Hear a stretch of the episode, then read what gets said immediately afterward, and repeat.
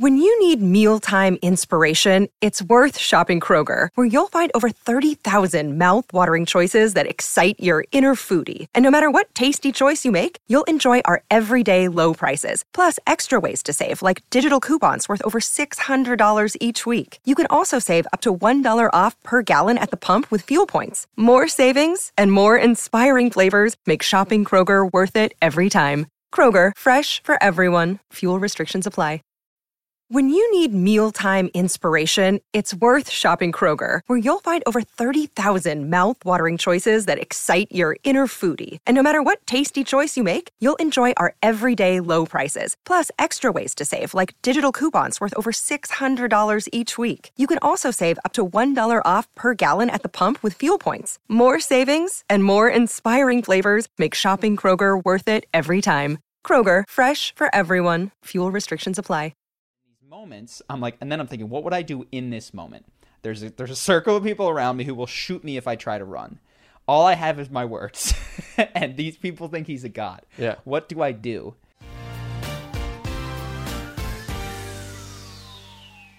What's up, man? Not too much. I'm going to tell you about my book. It Okay. finished. The Surrender Experiment. We got to the most excellent moment of surrender in the whole book. I've been waiting days to tell you this. Okay. So, for those of you who didn't watch the last podcast, I'm very interested in this book, The Surrender Experiment by Michael Singer, and it documents his life story as he, from the age of 20 onward, gets really into meditation, the idea of surrendering to whatever life brings. And I had questions with it because it's very clear from the book that he doesn't simply uh, when somebody says, "Hey, will you do this?" say yes every single time. He puts up a bit of resistance, but if you know three things push him in the same direction, he sees a photo of someone. Uh, someone tells me he should check out this particular yogi, and then he hears about it on the radio. He's like, "Going to India," you know. he's got to go do that thing. So the book ends. He's got this 1.3 billion dollar company that he's the CEO of, and he's not totally aware of it. Uh, but one day, the FBI shows up and he comes in and they've raided every single office that this thing has in Wow. multiple states. Why? And he's, you know, okay, he's surrendering. He's like, okay, you know, he asked the guys if he can get him some coffee. Like, you know, what can I do for you? Uh, and he's very kind and polite. Okay, good surrender. Oh, let me get this thing so it doesn't fall over. Uh, it turns out that a guy that his company was investigating for stealing and doing kickbacks knew that he was under investigation from his company, went to the FBI and is like, there's a conspiracy. Everyone told me to do this, and if you don't throw me in jail, I'll give you the big names. So, and I, I'm taking him at his word. Maybe this guy's a And nefarious he's comment. the, big name. The surrender guru the is CEO is the and big name. ev- all of the C-suite executives are the big names. So Huh. this this guy who I, I do tend to believe him for reasons that I'll tell you later on, but uh, you know maybe he really was just stealing money from this company. He gave so much of his money away over the course of his life; it seems silly at this point to try to steal it. Yeah. Uh, but this guy has stolen like six million plus dollars from this company, which to the CEO is why do I care, right? Uh, and he says he knows that they've been investigating him. So for months, he's been trying to build up circumstantial evidence to say, oh, when you told me to account like this, that's why I accounted like this.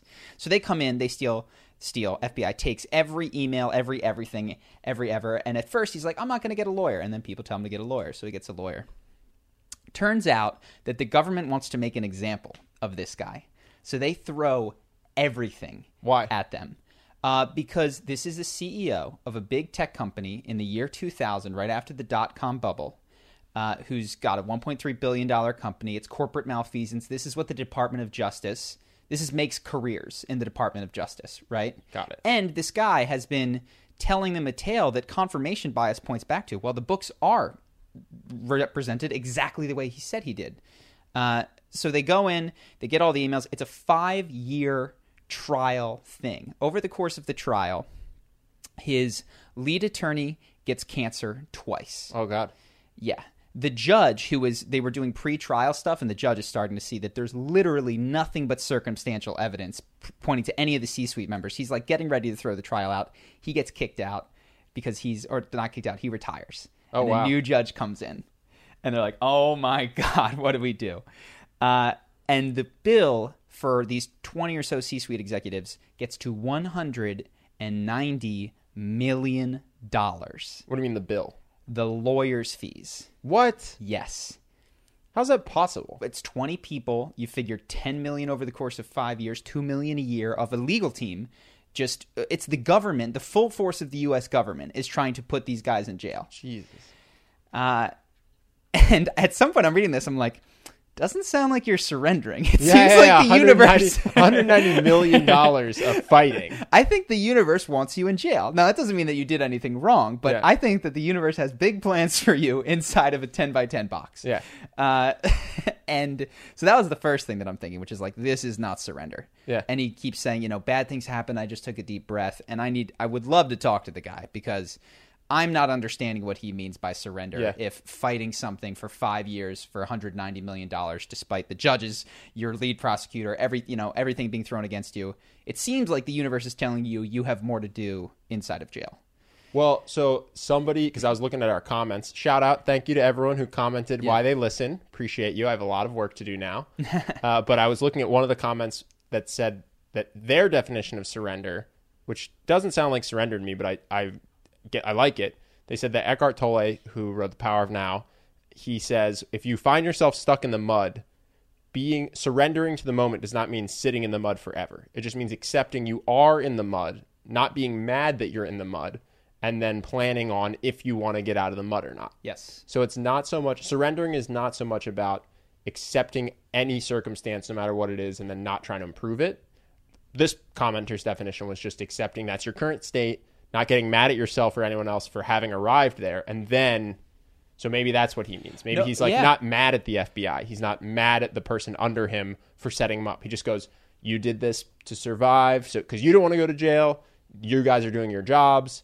Now I'm not going to go to jail because yeah, I didn't do anything wrong, but I'm I'm not upset. I don't know if that's what he's saying, but That's 100% the idea of surrender that I get from Eckhart Tolle, which is it's very much about present moment surrender. Mm-hmm. Accept what is now. Don't fight the isness of the moment. And I get that very much when I read Eckhart.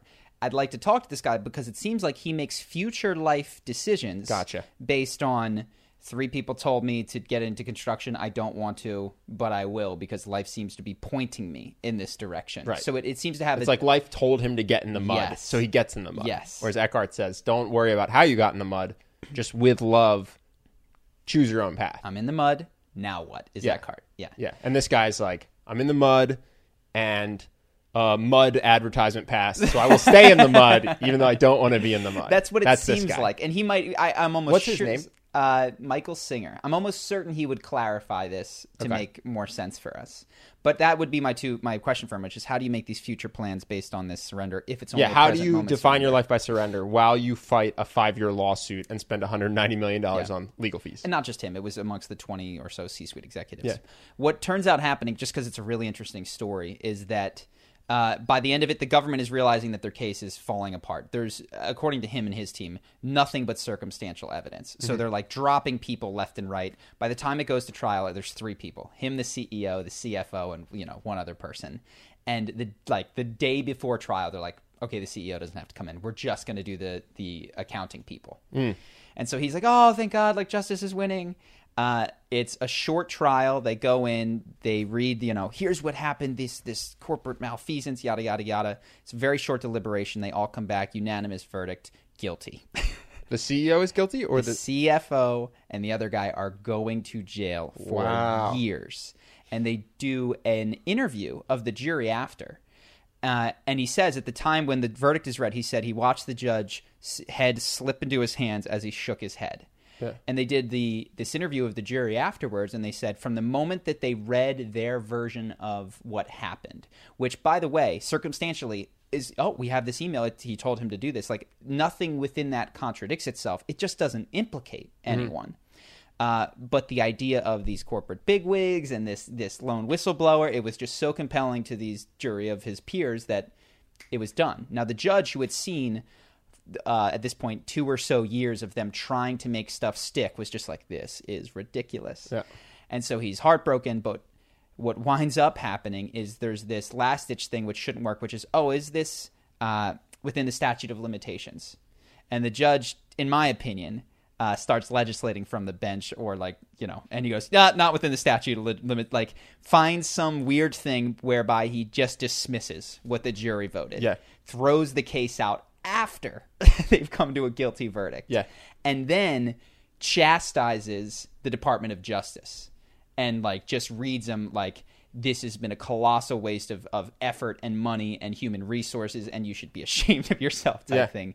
And they don't file for a a retrial Appeal. or anything like that, an appeal. Does the guy get away with stealing six million dollars? I think so. So this was brilliant by him because he went from I'm going to go to jail to I've successfully stolen six million dollars. I think he plea bargained down to a year and a day, is what they said, at a very light sentence. And I think he probably the money he had to point to and say they told me to do this, and he, he didn't get the money. Okay, But got it. He was looking at far worse circumstances. I think So still a good call by him to just completely blatantly lie. maybe who knows what happened later in his life or whatever. Yeah. Who knows what surrendering might have done for this guy? but uh, just a number. It was it was fascinating just from a legal perspective to be like, holy cow, uh, a jury of your peers is more susceptible to a well-crafted story Yeah. than an expert judge. But of course, you want the jury of peers because it's multiple people. You don't have that one bias. But the way that he paints the picture, which I'm inclined to believe, is that they just heard what they said happened, didn't like these guys' faces, and Yeah, were yeah. like guilty. Well, little little plug for the power of charisma, Yeah. but that's at the end of the day, that's what wins it, right? OJ Simpson. If if the glove don't fit, Yeah, you must yeah, have quit. yeah. No one is no one else is trying to put the glove on him. He's like, oh, I can't, oh, it's so tight, can't get the glove on my hand. Yeah. sorry guys, I didn't do it. And they're like, fair enough. So yeah, And then there's That's- that whole uh, the jury uh, selection process, which is uh, there's experts that come in for that. Who do we want? Because people, the the entire uh, presupposition between the behind the jury selection industry is that you can predict how someone's going to vote without having Oh, them course. having to hear the trial. like they're going to vote along party lines or whatever it is. Uh, they they tend to go for the little guy, or they think that that the little guy's a moocher. Like you could just tell. Sure. Oh, he's in the army. We we definitely want that guy yeah.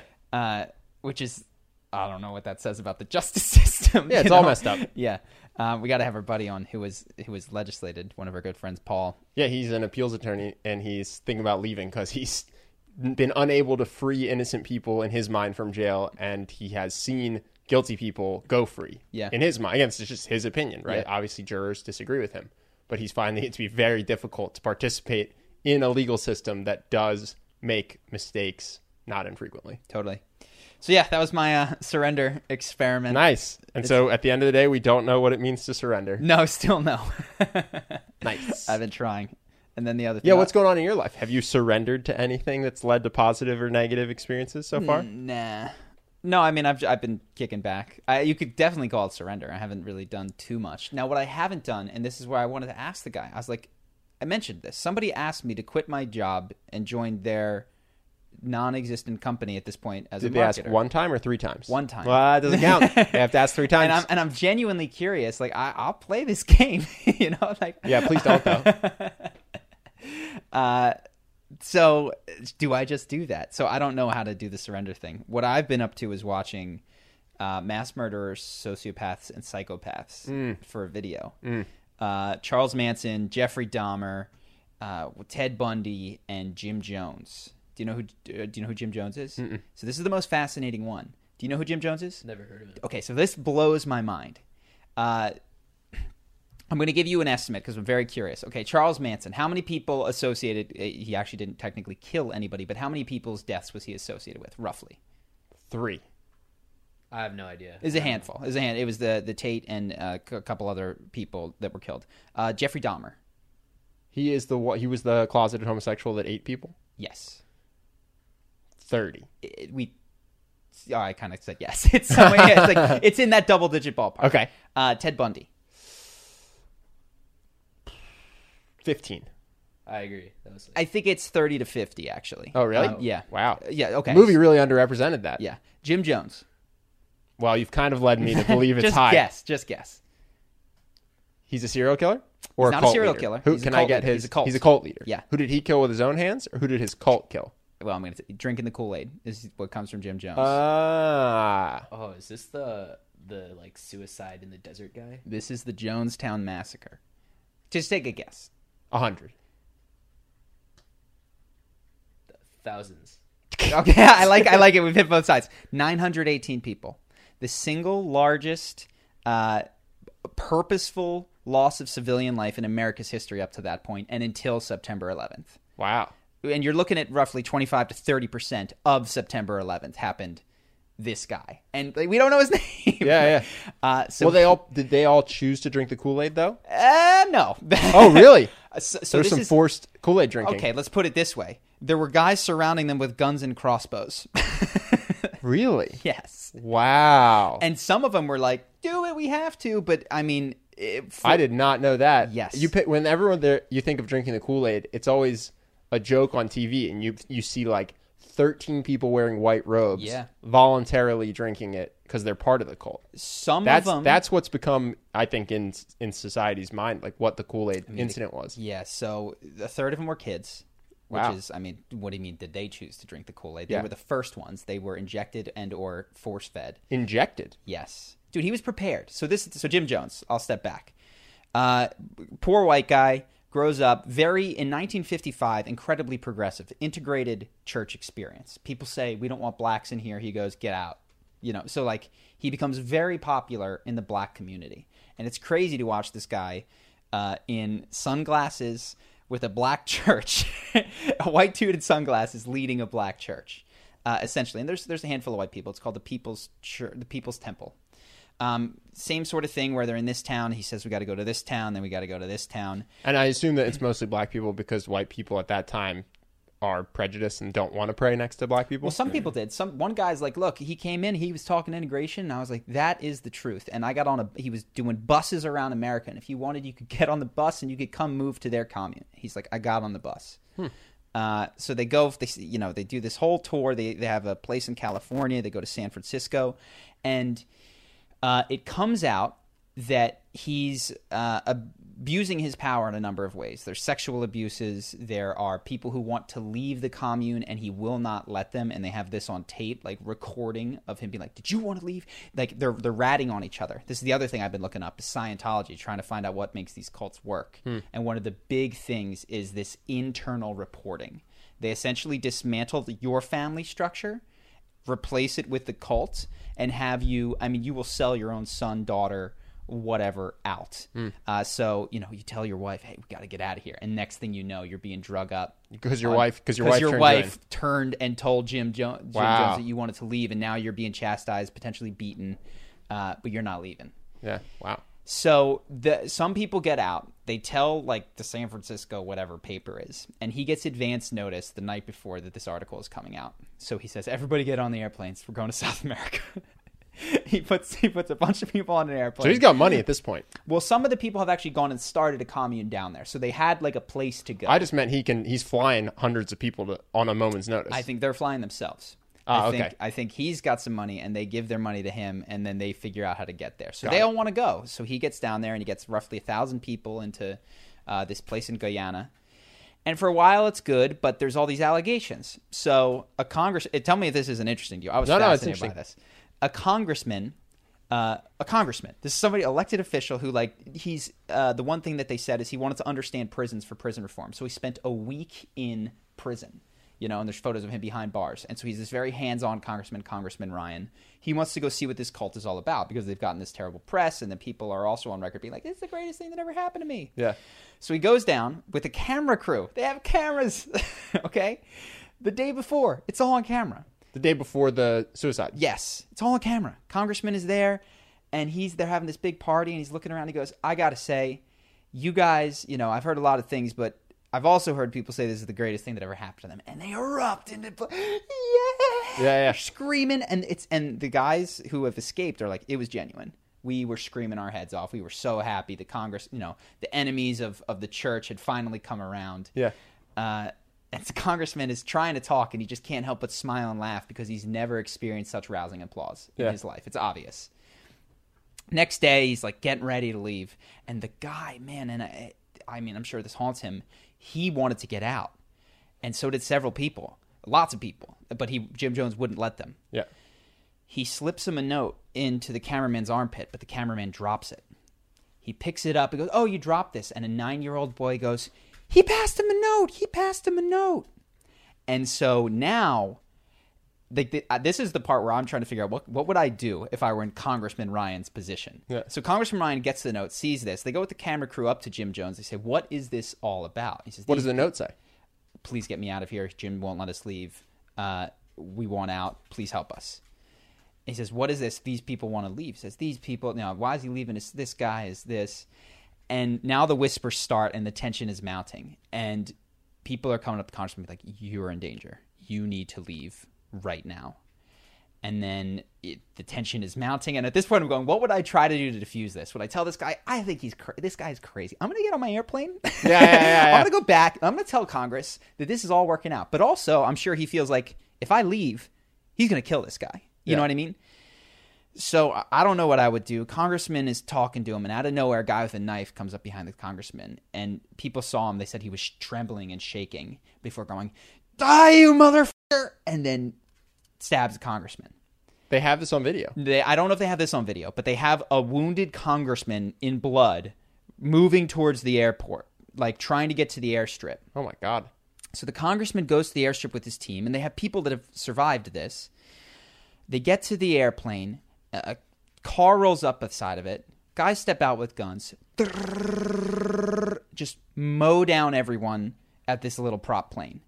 And a handful of people hide behind the wheels. Uh, you know, they don't get shot immediately, but the guys come off and they finish people off. They shoot them I'm like, and this one woman gets shot. She survives at point blank range. Like she didn't get hit, and then he, it's it's crazy. So Wow. like he's ordered people to kill.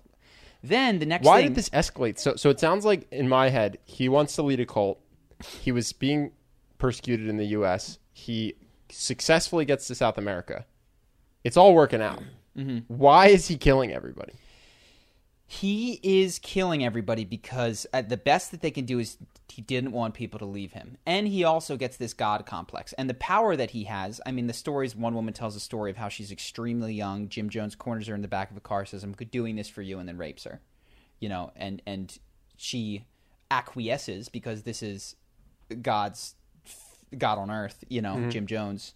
Uh, but abuses of power, uh, the real God complex stuff going on. Uh, you know, one woman was talking about another woman's body. She said, "Well, you should strip down," and Jim Jones do it, and then they strip down and berate her naked body, like just power mad stuff. Uh, and he's afraid that people are going to leave him because he knows that they want to and he knows the congressman is the jig is up and so then they have all of this i don't know if they have video but they have audio of of the drinking. And he goes the congressman is dead. And the people are freaking out and screaming. He says you think they're going to let us get away with this? Right? And this is the other thing that i see which i might make in this video is there's this conflation of me and you, you like with these people. Like uh you know they've done something terrible you're going to go to jail. You know it's like why would why would we go to jail? Yeah, yeah, yeah. you ordered him killed. But of course that does that's not even occurring. And what's fascinating is there's this one woman who speak he says if anybody disagrees that we should do this please speak now. And she speaks up. And she doesn't say fuck you you lunatic. I'm not going to drink cyanide. I didn't kill anybody. She says if we do this our enemies win. We uh, J-, like she's like on his team still Yeah, yeah. like our enemies our enemies we have to fight this jim we have to be bra-. and and she sounds genuinely convinced of what she's saying Huh. uh and they she gets shouted down you know and like and it's combo uh, i've been watching these the scientology stuff like what they effectively do is they keep communication above amongst the yeses at a fervor pitch and they even inflate it with like fake yes from people who don't really mean it. And they take anybody who says no and they find out how to crush you. Mm-hmm. And if you should make a connection with another no they destroy that such that in these moments i'm like and then i'm thinking what would i do in this moment? There's a, there's a circle of people around me who will shoot me if i try to run all I have is my words, and these people think he's a god. Yeah. What do I do? I don't know that I have the answer. I think you probably get shot. I think I just, just, just all um, lay down. You fake drink. You just pour it over your shoulder. Like yeah. Well, you foam at the mouth, and so anyway, they all get shouted down, and they start with the kids, and people are losing it. And by the time you've fed cyanide to your child, and the one guy watches his wife, he doesn't want to do it, but his wife feeds his infant cyanide, and then she drinks it and dies in his arms, and then he's just like, and then he's just he just runs and he gets into the woods. You know, a handful of people got into the woods. Wow. In any event, it's crazy on so many levels, fascinating, but also nobody knows about it in Yeah. the same way that we know about Charles Manson Yeah, yeah. and Ted Bundy. Uh, and it's weirdly, I wonder if these things aren't. You're more likely to be involved in a dangerous cult, maybe not drinking the Kool Aid, than you are to be serial murdered. Yes. But it's like this isn't whatever captures attention or is often discussed. Uh, Well, it could also have been because it was if maybe if it had happened in the '80s, everyone would know about it. like 79, man. Oh, I thought it was the '50s. You said. No, no, no, no. Sorry. He started talking uh, integration in the 50s. Oh, this happened in 1979. It was in the set. It was late Oh, 70s, I wonder. man. I wonder why. I wonder why no one talks about it. Yeah, I don't know. I, I don't know if it feels like something that couldn't happen to you. Uh, and then I started watching Joe Rogan experience Scientology people who talk about uh, very similar mechanisms of control. Yeah. Well, you've seen the documentary Going Clear, right? Yeah, yeah. Uh, and how uh, you know you you basically the biggest thing is that you you have to destroy their other strong connections. Mm-hmm. You have to you have to put yourself above that because the thing that gets people out is a brother or or someone that they love and trust or they have a kid and or a friend says hey this is bogus. So you have to make the doctrine stronger than the friendship. It's crazy. So anyway, I don't know if this is interesting to people if I should do a video on it. I feel like it's super interesting, but unfortunately, I don't know what to call the video, which will ultimately decide how many people watch it. Yeah, yeah, I yeah. do think it's fascinating. The other thing is, I don't know if it's fascinating to people who want to become more charismatic. You know what I mean? Yeah. I think it's fascinating. Take notes. Separate them from their like, yeah, yeah. So for, for a got you. channel that's meant to be self improvement, maybe it wouldn't hit the core audience. Well, I weird- think it's weirdly enough, it's defending against it, which which for many people isn't an issue. But uh, yeah, I looked at some of the Scientology stuff, and they, they often get people at these you know crossroad times in their life. And uh, anyway, it it's been a weird couple of days. So you're in a weird headspace. Just deeply. I just walk into your room. It's like 4 a.m. The lights are off. All I see is the light from your computer Yeah. screen. You're just watching Charles Manson interviews. Yeah, and Jeff Dahmer, Bundy, all these guys. Uh, and then there was this other weird connection, which I don't think is.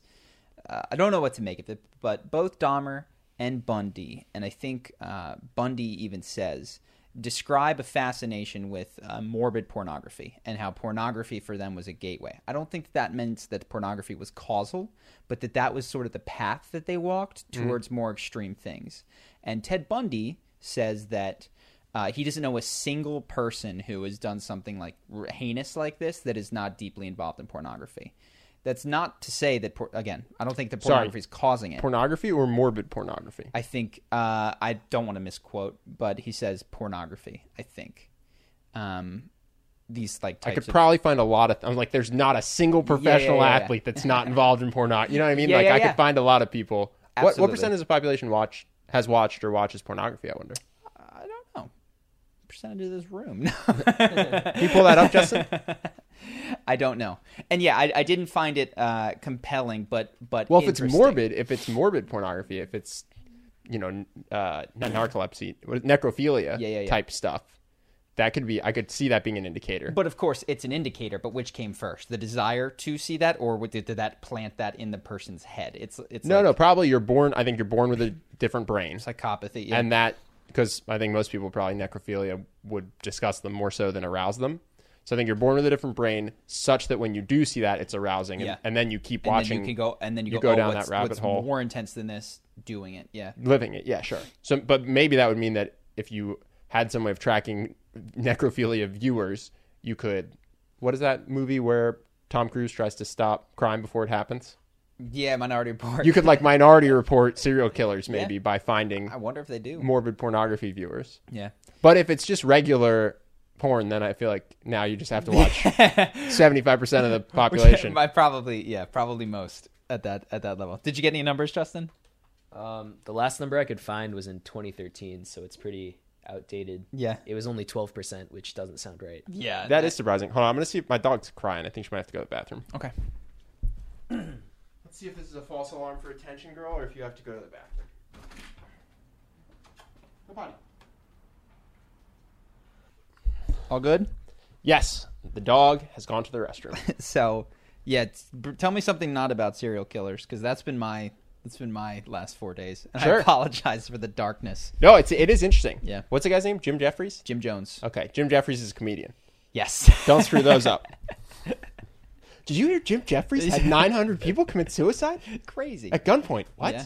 I mean, And a congressman. You know, that was the other thing. They're like, we thought the congressman was a shield, and he uh, even at one point tells the guy, he says, "I'm I'm nervous." He says, "Don't worry, you got the shield of the U.S. Congress here." It's- And he's like, he says, I remember thinking, you crazy sob, you don't realize where you are. Yeah. Like you're in Guyana. Yeah, yeah. there are mercenaries with guns everywhere. Ah, crazy. But anyways, what else you got? All right, so hard tangent for Yeah, yeah, psychopaths and cults. So you know our buddy Brandon?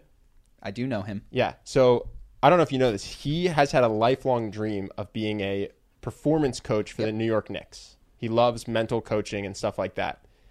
He recently got his dream job with the LA Clippers. No, and he I- didn't. Yeah, and I No. was yep, amazing. BS. Dude, and I was I was asking him how he did it and I got the story. Okay, so uh, this guy, this friend of ours, runs a YouTube channel called the Jump Rope Dudes. Mm-hmm. He's him and Dan, and he's got what four, five hundred thousand subscribers. Mm-hmm.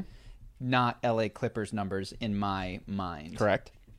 Wow. Yeah, so this is a story for people who think that they have outlandish dreams. That's And- why I wanted to talk about Yeah, yeah, this. yeah. So he he he grew up in Portland first of all, but he was a New York Knicks fan because I think he was born in New York. So this is an outlandish dream, a kid from Portland that wants to be an integral part of an NBA team, like on the ground helping them perform at their peak, right? The kind of thing that when a kid says they want to be an astronaut, Yeah, that yeah. level of crazy. So he was living in Colombia and he decided, okay, if I want to pursue this dream, I have to get back to the US. So he moves to LA he reaches out to somebody who he finds out does this job for the Utah Jazz and just starts a correspondence with them and subscribes to their email newsletter, right? Nothing crazy, but he's now he's like receiving what that person is doing, Yeah. keeping updated in their life. That person shares a video, just goes, "Hey, there's a performance coach in LA. Her name is blah blah blah. Here's a great video from her." Just sharing it to his audience. Brandon sees it, finds the woman who does this same performance job in LA and buys tickets to two of her workshops. So she does what he wants to do. So he pays to go attend these workshops on mental uh, performance coaching. Goes up afterwards and just starts talking to her. Yeah. said, "Hey, what's up? These are like pretty intimate workshops. I don't remember how much they cost. Well, but she's also, and this is what's brilliant. She's not famous. Outside no one of knows her. Yeah. No one knows her name. You got to be super niche focused Yep. to even show up at this. Yep, thing. Yeah. exactly. He said it's not a big room. And he goes up and tries to talk to her after both events. You know, whereas other people might just come in and He's say twice. Yeah. say, "Oh, thank you so much." So he goes in and at the end of the first event he goes, "Oh, this was so great, blah blah blah. I'm Brandon. I do similar stuff. I've been working with some amateur boxers because that's the other thing. He's pursuing his dream job by doing it for free at a smaller scale, right? Yeah, so his yeah. dream is NBA coach. He joined a boxing gym, found promising amateur boxers and started coaching them on mental resilience and stuff like yeah, that. yeah, yeah. So then she, after the second workshop, she says, Hey, I'm the mental resilience coach for the LA Clippers. Do you want to do some free work for me, helping them? Because this is your dream. He goes, Yeah. He starts going and doing work for free as her he like hanging out helper, apprentice. Not yet. So then he gets brought into the Clippers to give a presentation, not to the players, but to some random VP that you've never heard of. And starting next year, he will be working as her assistant for mental resilience coaching for the LA Clippers. So he's gonna be hanging out with Kawhi Leonard. yep. Kawhi Leonard, What? Paul George. Yeah. That's amazing. Yeah. It's crazy, right? And so it's such an interesting path. Uh, he just starts following everybody that's doing his dream job, right? And then he finds someone near him, goes to the workshop, befriends her, starts doing free work. Boom. I also th- I think the biggest thing I was like, how can I apply this? Like, I don't have a dream. you know, like, Yeah. I think the clarity w- was massive. He's like, I want to be a performance coach for the New York Knicks. So Yep. he knew he knew one, he New York, so he didn't go there, but he knew basketball, he knew performance coach, he knew all of these things to be part of. Yeah. Good for him, man. And I think what what uh, I really do think the clarity is the piece because I was like, what do I want? It's like I want to have like uh, more podcast guests, but it's not like I want to have the podcast on blah blah blah blah blah. Yeah. Uh, good for him. That's awesome. No, doggedly pursued it. Took, but it didn't take him decades to do. You know, he's been in the U.S. for two years, I think. Yeah, and he's been doing a lot of other stuff. It's not Yeah. been anything but a uh, side hustle. Yeah, for him. But it did remind me. It reminded me of another friend of mine who did the same thing. He wanted to befriend Matthew Hussey. So he he paid to go to one of his events, and then afterwards went up and talked to him. Yeah, It's it's, it's an interesting strategy I've seen repeated. it works. So I, as I look at, uh, there are definitely been people, and we're not we're not as tough to get in touch with as Kawhi Leonard and the Clippers staff, I think, but there's a. On any given channel, there's in a mass of people that are going. So if you try to hit my email inbox, you're doomed. you know, like Yeah. that's the most popular place. YouTube comments, take a look. Not a great place. Uh, Instagram DMs still very crowded at this point, but less. You know, you stand. I, I might even see it. Yeah. Though I don't. I don't. But often- if you're a Charisma University student, or if you go to an event you're speaking at, yeah, much smaller pool. exactly. So once you narrow down these pools, and uh, and I think that in person power Yeah, is, is I'm sure if he had just emailed her, it would have been much harder to form that sort Yeah. of instant connection. Oh yeah. Uh, that's incredible. Yeah, it's pretty dope, Is there right? anything that you want? Nah, I was thinking about this. So I did uh, I did a Mindbloom Yeah. last night. Had a psychedelic Mindbloom So that's experience. ketamine experience. Yeah. It's a small dose of ketamine that makes you have a psychedelic experience. And I was thinking about that. I was because I was thinking, what should I? I didn't really have an intention this time. Yeah. So I was like, what should I think about? What should I do with my life? Like, what what should I improve? Yeah. And I really struggled. I, I don't. great. Yeah, no, it's great. That's that's the thing is the the I stumbled upon two things. One was just to try to be more joyous because it's like truly your circumstances are ridiculous. You know what I mean? Mm-hmm. Uh, so just trying to be more joyous. Like I walk the dog every day. It's becoming very routinized. It's not something I take joy in. But I easily could. Other people who don't know the dog see the dog and flip out and smile. Oh my god, she's so cute. I'm like, yeah, I know. I live with her. Yeah. So I was like, okay, just try to find more joy in circumstances rather than trying to change circumstances. Mm-hmm. That was my one takeaway. And then the other was the voice note I sent you, which I still a little under the influence, but just saying.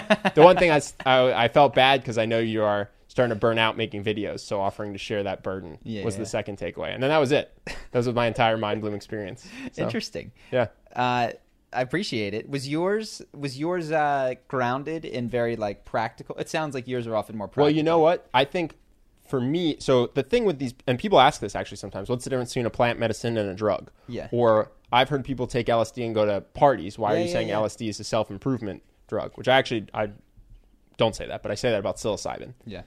And I think it's a lot to do with environment and intent. Oh, of and normally, I put in headphones that have nondescript binaural beats, and I wear an eye mask, and I sit alone with no notes, no phone for an hour plus, and that lets you deeply explore your mind. Yeah. Right. Normally, I have someone to watch the dog. Yeah. Last night, the person who was going to watch the dog got sick. And so I didn't have that deep of an experience because every 10, 15 Yeah, minutes yeah. or so, she would just make a noise or come jump on the bed or Yeah. something. And I have found that with a lot of these inner journeys, whether they're through meditation or holotropic breathing or psychedelics, that you get to the good stuff in the pro you know what I mean like deep in the process. Yeah. And so if you take ayahuasca but every 10 minutes check your phone, I think you're going to have a freaking like a freak out experience Yeah, and you're yeah. going to see weird stuff, but I don't think it'll be life-changing. I think Mm-hmm. part of why ayahuasca is life-changing is people go to shamans and they sit for 8 hours in a circle with their eyes closed. And so that's what gets you the depth. It's not just taking a substance. Yeah. Does that make sense? So I think my dog i don't want to say ruined uh, the entire journey became about my dog last time. Because Yeah. he was just i was like maybe he's the answer to all of the things because he's all that's in my consciousness right now Yeah. as he tries to cover my face. Yeah. No no that was a big thing for me. I'm actually gonna i'm not going to do my last Mindbloom experience until i can guarantee myself an hour Some plus space. of complete silence complete isolation. Yeah. Interesting. Well that's good. I think it's i've i've had that same i hear people that are at stages where they're incredibly ambitious and something like this our friend brandon who like gets that thing and that's awesome. And it stokes something in me which is oh you got to pick something that you want you got to go get it. Yeah yeah. But i did it dude. It was build charisma on command. Yeah, yeah, and I and I also think that uh, the, in what is it? I think it's David Hawkins is letting go. He talks about different levels of emotion, and he he associates them with an associating vibration frequency. What was that? she heard a noise in the hallway. Uh, just protecting us. They have uh i don't necessarily buy into the frequency. He's got like numbers to it. Yeah. but he talks about how they they go up in a scale and at the very top is love and at the very bottom is apathy. Towards the bottom is desire and i agree with that. I think that being in a state of desire it's better than feeling blah but it's not the same as uh, peace or Yeah, but you know, you know how I feel about this though. I think life has stages. If you if you've spent your whole life, whether you're 18 or 40, pursuing educations and jobs that you weren't super passionate about, and you just found the four-hour work week, yes, I do not think you should go. Oh, desire's a low-level emotion. I'm going to pursue peace. It's that, like that's why um, the advice, the, the use of this is the advice that you should take depends on where you currently identify yourself on this ladder, if you will. yeah, that's what I'm saying. So if you're not- at your job and you're just apathetic, it's like desires great. Yeah, no, I think I think for some people the absolute best thing for me when I when I was 23, the absolute best thing you can have is a burning desire to change your circumstances. I think that's even better than the ability to exist in your current circumstances. Because I could have had a job I didn't really like and gotten married and uh, had a family that I wasn't really excited about and just worked on accepting those circumstances. But I think it's nice to have a period where you go, I'm going to make my dream come true, right? And then I think after that, you go, okay, now instead of making up a new dream, instead of fabricating something to have a new goal to pursue, I'll focus on inner peace and things of that nature. Sure, sure. I don't know. That's my current thing. I, I actually, I don't want to judge people who are in the phase where they're like, I'm going to take control of my life. No, no, that's no. I don't want to either. Uh, I think the o- the only slight adjustment I might make, and we've talked about ages, is that rather than tying it to age, tie it to emotional circumstances. If you're 23, you've achieved enlightenment. You don't need to go read the four-hour work Yeah, yeah, no, I agree. And if you, no, that's sorry, that's what I was trying to say was whether yeah, you're yeah. 23 or 40. Yeah, if yeah. you spent your whole life pursuing other people's goals, Mm-hmm. I think it's awesome to set off and do your own thing. Be Yeah. the be the doctor who wrote in saying she's going to become a journalist. Mm-hmm. I think those are that's great. I think that the the thing you do after that is try to look for equanimity and inner peace and things like that. But Mm-hmm. I, I think it's no one should try to jump to that if that's not the stage they're at. I agree. I agree. It's not about. Uh, it's not about. This ladder isn't meant to be moved up at breakneck speed. Yeah. It's it's meant to uh, be gradual levels of of improvement and sort of a guide for hey, what might be next in my paradigm Yeah. life Cool. thing. What else do you have? Anything before we go to news? Oh yeah.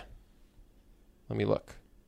Oh, this was just interesting, but I, I knew you'd like it. There's a Mike Posner quote from his Jay Shetty interview. He says, "In order to not feel judged, judge people less." Mm-hmm. And I thought you'd really like that. Yeah, the, yeah. the thing he highlights is when you're obsessed with your weight. Often, when you see other people, the first thing you think are, is their weight, right? And so now you're living your life obsessed with your weight, and every time you see someone, you think about their weight. So you start to think that the whole world sees you, and the first thing they think about is your weight. And what what Mike Posner was saying is they might not care about weight at all. And the first thing that they think about when they see you might have nothing to do with that, but you judge other people so much based on this thing that now you feel judged by other people about this thing that you're insecure about. I thought that was really interesting how it kind of accidentally forms this uh, this vicious cycle on your on your psyche where you're judging yourself, you're judging other people, and then you imagine you hallucinate that other people are judging you. Yeah. And so he said the cure is to just stop judging other people. Yeah, I think it's uh I think there's it's weird. It's the circular system that has two input points and it's like what should it's like you kind of have to try to attack both at the same time or at least the one that's lagging behind because I totally I totally agree with his assessment. I um one of the things I would used to care more about was being stronger, being able to lift more. I mean, you could tell if you look at the old videos. I have about 10 to 15 extra pounds of muscle. Charlie some of them was yoked. not yoked, not yoked. I just cared more. Uh, and I can tell you at that point in my life, it was absolutely something that very early in interactions I noticed, particularly about other men, was their level of physical fitness. And today, I care less about it. And I also, it's not what registers to me as quickly in other people. Yeah. Uh, and I think that the way in for every it, it can be you could try to do both at the same time, and they both either help one another or hurt one another. Is kind of what is kind of what I've seen. Did I ever tell you about when I got when I got humbled by a jack dude? No, my own judgment really is what humbled me. I was I was working out at this gym in Vegas. I saw this dude that was just a physical specimen, Yeah. just shredded. Vegas, by the way, is insane. So this is the other thing that might have shifted. When we lived in Las Vegas, and you go to the gym, even in my whatever ten pounds heavier, I was top bottom ten percentile smaller guys because they are steroids and and pure meat and lifting all the time. Well, and this guy was super handsome. Well, then you, go to LA and it's like yoga, Yeah, yeah. Pilates, like like vegan, and all of a sudden it's like I'm doing great. I'm doing all right. but anyway, go ahead. No, no. So I saw this guy. I, at the time, I was really into weightlifting, and so I was I identified as a big guy, and so I saw him, and insecurity started to come up, and then I I was like, oh, that guy is probably on steroids. Oh, I bet that guy's a jerk. I bet all he does is lift weights. Like he's not running a business. Like I could be that big if I. I'm like thinking all these things to try to put him down. Yeah. So that I don't have to feel bad about being below him in this one area. Well, he was pretty far away when I was making all these judgments. And then as I get closer, he goes, Hey, what's up, man? And I turn around and it's a guy I've trained with in jujitsu Ah. who was super nice. He was a white belt and I was a higher level person. And we trained together and he was he was really humble, really nice. He runs a supplement company. He offered me free supplements. and I went, Oh my God, I just spent ten minutes imagining this guy was such an asshole so I could feel good about myself.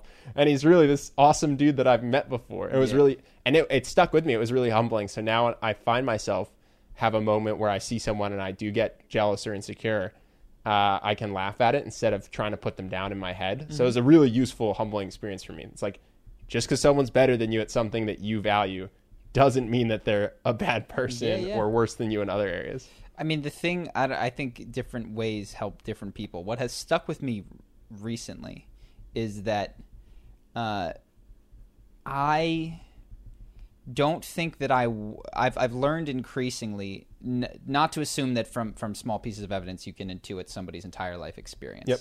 And it's like, man, if I had what they have, if I was as famous as Justin Bieber or this, but Eh, it doesn't take a lot of reading uh, his interviews or whatever to see that Justin Bieber has some tough experiences in his daily life. You know, mm-hmm. I, a year into his marriage, he's like, "This is hard," which Yeah. is code for I spend time not happy with my life. you Yeah, know? yeah. There was something else. Someone else to. I- I told you I just Wait. watched the Kevin Hart thing. And Yeah, we like- talked about this last week with year. Kamal Yeah, and yeah. Kamal Ravikant, Yeah, Aubrey. Marcus. Yeah, just being like, yeah, people are. People. Everyone's having a hard time. or not, Or not. Maybe maybe it's Yeah. the person you think is physically unattractive that has a bad job, and you're you're judging them actually negatively, and they're really happy. Yes, yes. Uh, and that, and then yeah, the person who's happiest is the one who you think that you're. You're better. Oh, I'm so much better than that person. Meanwhile, they're just happy with whatever their circumstances exactly. are. That's Yeah. more. That's more likely. Uh, what else you got? Do you want to talk about The Witcher, or is that too early stage? You want to talk, talk about, about it later? Yeah, so what's going on? You're making a Witcher video. I did the Witcher video. Oh, it's re- done? Yeah, it's done. Uh, it's recorded. He, I mean, I was watching. The, I was going. This is the perfect type of fantasy thing that our audience likes. This is, I think, going to be big. And then I was watching it for charisma, and I was like, "Oh no, no, Geralt, do something!" Yeah. and I and uh, it wasn't there at least verbally, but I do think what Henry Cavill did a good job of is making him communicate through his physicality. So I was able to find things, uh, body language things that are that the way that he conveys status, power, comfort through his body language, and occasionally a grunt or two. yeah, just Uh, a f bomb. Yeah, and uh, it it's also got because I think this is interesting. I started watching animal videos of, uh, you know, for instance, one of the things is his comfort turning his back on other people, people who might have indicated that they pose a threat, you know, and threatened him seconds before he just casually turns around. And I got some good footage of like, you know, lions at a watering hole just enjoying their water while like zebra like lurk behind them and they obviously couldn't care less you Yeah. know what i mean they're not hungry right now who cares about these zebra Yeah, yeah. but if a zebra ever has its back to a lion it's dead you know what i mean Well, it So that- runs. that, doesn't happen It just it, runs. it runs it's frantic Yeah. so there's a lot about uh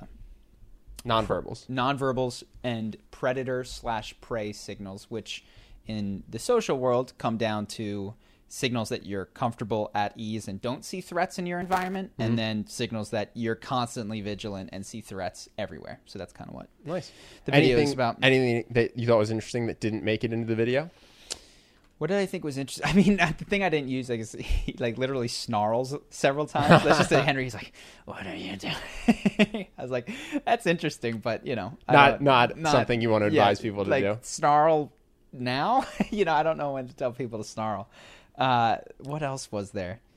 The one thing that I noticed of this is didn't make it in it, of course, but the gratuitous nudity. Yeah, that's what I told my mom. So was insane. I was recommending the show to my mom, and I was like, "Listen, if you want a fantasy show that's very interesting, that has does some interesting thing with timelines, and has an unnecessary amount of boobs, yeah, that's your show." yeah. And I was. Uh, have you seen it, Justin? No. I mean, there's there's a scene arguably early on in the season where she's going through a physical transformation and her body has changed. F- Okay, fine. But then there's one where she's just casting a spell, Yeah. And it's just Oh no, it's gratuitous. There's there's orgies when there don't have to Yeah, be. yeah, yeah. There's people people are getting ready for war and they're wearing dresses. The- Yeah. These women are wearing dresses for, for battle, have- yeah. and there's just huge cutouts for as much breasts as possible. I, I'd be wearing armor if I were you, but I, I You do have you. to assume, and, and I saw this in Game of Thrones. Like now that actress, now that she's in, will never shoot that scene again, right? Like she's done. Yeah, yeah. Essentially, she's maybe once more. This is what happened with Emilia Clarke. Season one, several, one other in season three, and then nada. You Yep. know, she's she's not going to do that again. I want. I think this actress is probably in the same boat, but it's like weirdly the price that you have to pay in these fantasy genres, and I suppose the showrunners clearly think it's important. Like, why would we force this in? Yeah. and which begs the question: Is it? Am I not? Yeah, yeah. Am Well, I missing something? maybe even though because when I was watching it, my front brain was like, "Listen, I like breasts, but this is a lot. this is just a, there's an orgy with t- just tons of them." Just tell the story. I'm here for the story. I didn't sign up for it. I wonder if in my back brain though, it's like mm-hmm. you have my full attention. like I- this scene wouldn't have been interesting without the breasts, but Yeah. you have my complete attention. That's totally possible. That that if you look at the data of the episodes and you go, wow, there's spikes here, here, and here, and then you look at all the fantasy genres, you go, oh my god, yeah. like three minutes of boobs makes people tune in. I don't know. It's Could be. not. I mean, it's not they- what I'm thinking. Well, when I'm watching arousal certainly they've seen leads Yeah. to sales, right? It leads to poor decision making. Mm-hmm. They've done tests where they have people fill out a survey, like a self assessment, and then watch pornography and fill out a similar assessment, and their risk tolerance goes way up. They're willing to break the law to get laid way. Yeah, more. yeah. They're more depraved. Like certainly, arousal changes your decision making. sure. sure. So maybe it makes you tune in more. Maybe it makes you less likely to change the channel. I don't know. Yeah. I, or it could just be like the appendix of the TV industry, which is we've always done it this way. We're going to keep doing it this way. Well, they haven't because- Boobs on TV is relatively new. Well, I guess I, I mean the HBO thing. I think I think that's kind of how HBO distinguished themselves in early seasons. It was like we're the only ones who can do this. Yeah, I you get these forget the show. services. Apparently, there's a show that's all about full frontal dude. My mom's like, I really like the show, but there are so many penises. I'm I'm so tired of it. Interestingly, I have never seen a show like that. It's on HBO or something. Well, what's interesting is that shows that your mom is interested No, in. No, no, she watched it with my dad. It's Okay. It's uh, I'll I'll try to get the title. Don't I mean I, I don't know that anything about it. I don't watch a ton of TV. I'm, it's all fantasy genre for me at this point. But yeah, that's all that I really have to say about The Witcher for now. Check it out either next week or the the week after that. My phone's gonna think that I'm a very uh, just googled TV show with male full frontal. it's gonna go. Oh, this is what these are the kind of ads that you want. We got no you. problem. No problem. All right, cool. Um, nothing's. It's not coming up. It's not coming up. I would recognize the name because she's told me it. But All good. it's the next, dude. It's the next frontier. Breasts are old, dicks are in. I don't think that's happening. It probably is a very different reaction on the male psyche. I suspect. I suspect. Hey, who knows? But I I think that there's a reason that Yeah. that we have. She said it was mostly for comedic effect. Wow, that's fascinating. Yeah, So the the penis is there for a gag. I think so. The breasts are not there for a gag. There's it's not a laugh. There's never a No, no. punchline in The Witcher about breasts ever. In fact, they're almost they're never discussed. No, They're always background. well, foreground, unspoken foreground, in your face. Yeah, yeah, yeah. Unspoken. T- yes, but technically, if you were to read the script, you wouldn't know that there was anything about nudity occurring. Versus, it sounds like in your mom's thing, it's the punchline of a. I think so. I don't know. I'll have to get the facts. Interesting. I'll have to get the facts. I could be wrong. Penises are funny. I've misspoken on here before. Yeah. Called someone my uncle that was my great uncle. Yeah. She watches. She's like, ah, you were wrong about this. Well, my, I'm sorry. I'm trying my best. Do you have anything else? Uh, no. Oh, actually, do we want to ask about React title suggestions real quick? So we did a video on our other channel, Charisma on Command, which I think a lot of listeners uh, have watched that was charisma coach reacts to cringe or something, right? Like cringy moments. We want to do more react videos, but we have no idea how to thematically tie them together, right? Because you can't just do a bunch of random clips. So if anyone listening has any good ideas, please let me know in the comments for a title of a react video you think would be fun for Charlie to make. We're hitting that PewDiePie uh, level of just outsourcing the creativity in your content, where you just try to get your audience to do it for you. Yeah. just set up a subreddit and be like, "Today we're going to review what you guys made. Very good." All right, Justin, what do we got today? So first up, we got a news article about a men's support group called Evryman, which was founded in 2016, predating the Me Too movement, but ignited by the Harvey Weinstein scandal in 2017. Um, so the members of this club are all white Americans, ranging in age from 20s to 60s, and the group helps men shrug off the armor of masculinity to get in touch with their true feelings, like a sort of anti-fight club. Why do they have to be white? I was just thinking that. Why are they, They all don't white? have to be white; it just they happen to all be white. Like the article just said. Maybe that. it happened in Utah or it something. happened in uh, rural Massachusetts. okay, that it Yeah. could just be the the region. Go ahead. Um, and so the group and others like it have been brought into focus by the global reckoning on sexual misconduct, which has caused these men to question their own behavior. Um, so the Evryman co-founder Dan Doty says its purpose is not to deal directly with toxic masculinity, but that the issue is never too far away. And he says we need to meet men where they are and not come in and say, "Hey, what you're doing is terrible." Every man believes, every man, as in the Yeah, yeah, yeah. Organization. club, yeah, not every man. every man believes men cause hurt because they themselves are hurting. Ryan Zagoni, a member, says, I grew up in Louisiana where the definition of a man is very narrow. Do you hunt or do you play football? I didn't do either. I grew up feeling like an outsider. Coming here for the first time gave me role models of other ways to be as a man. How to be emotional in a way that is powerful, loving, empathetic, and at the same time strong. It's probably true of men and women, right? If you're going to say men who cause harm or, or men who hurt people are hurting, it's Yeah. probably true of Yeah. women who hurt people Of also. course, I often feel that way about a lot of the. Uh, I think it's totally fine to have a group that's all men and all women, and I think that's wonderful if that's what you guys choose to do. But I often find that the statements made about men or about women broadly, just you could just say people Yeah. instead. There are of course things that are different, but something you know, hurt people, hurt people works just as well as hurt men, hurt men. Yeah, yeah.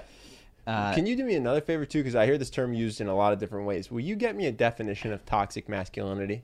I had the same thought. I was like, Just not really something sure we can agree. is. Just something for this conversation Yeah, we yeah. can agree on what we're talking about. Because I hear it used in a lot of different ways, and I'd Yeah. I don't want us to talk about it without knowing what we're talking about. Sure. Well, one of the, the something that I thought about because I've been watching these cult videos is that I'm becoming very sold on the idea of archetypes in the human psyche. Mm-hmm. Because as I watch these cult videos, the strongest persuasion link you can have is the persuasion link of father. It's incredible. I mean, you know, Catholic Church, bless me, Father, for I have sinned. Mm-hmm. Like, how do you gain authority over someone?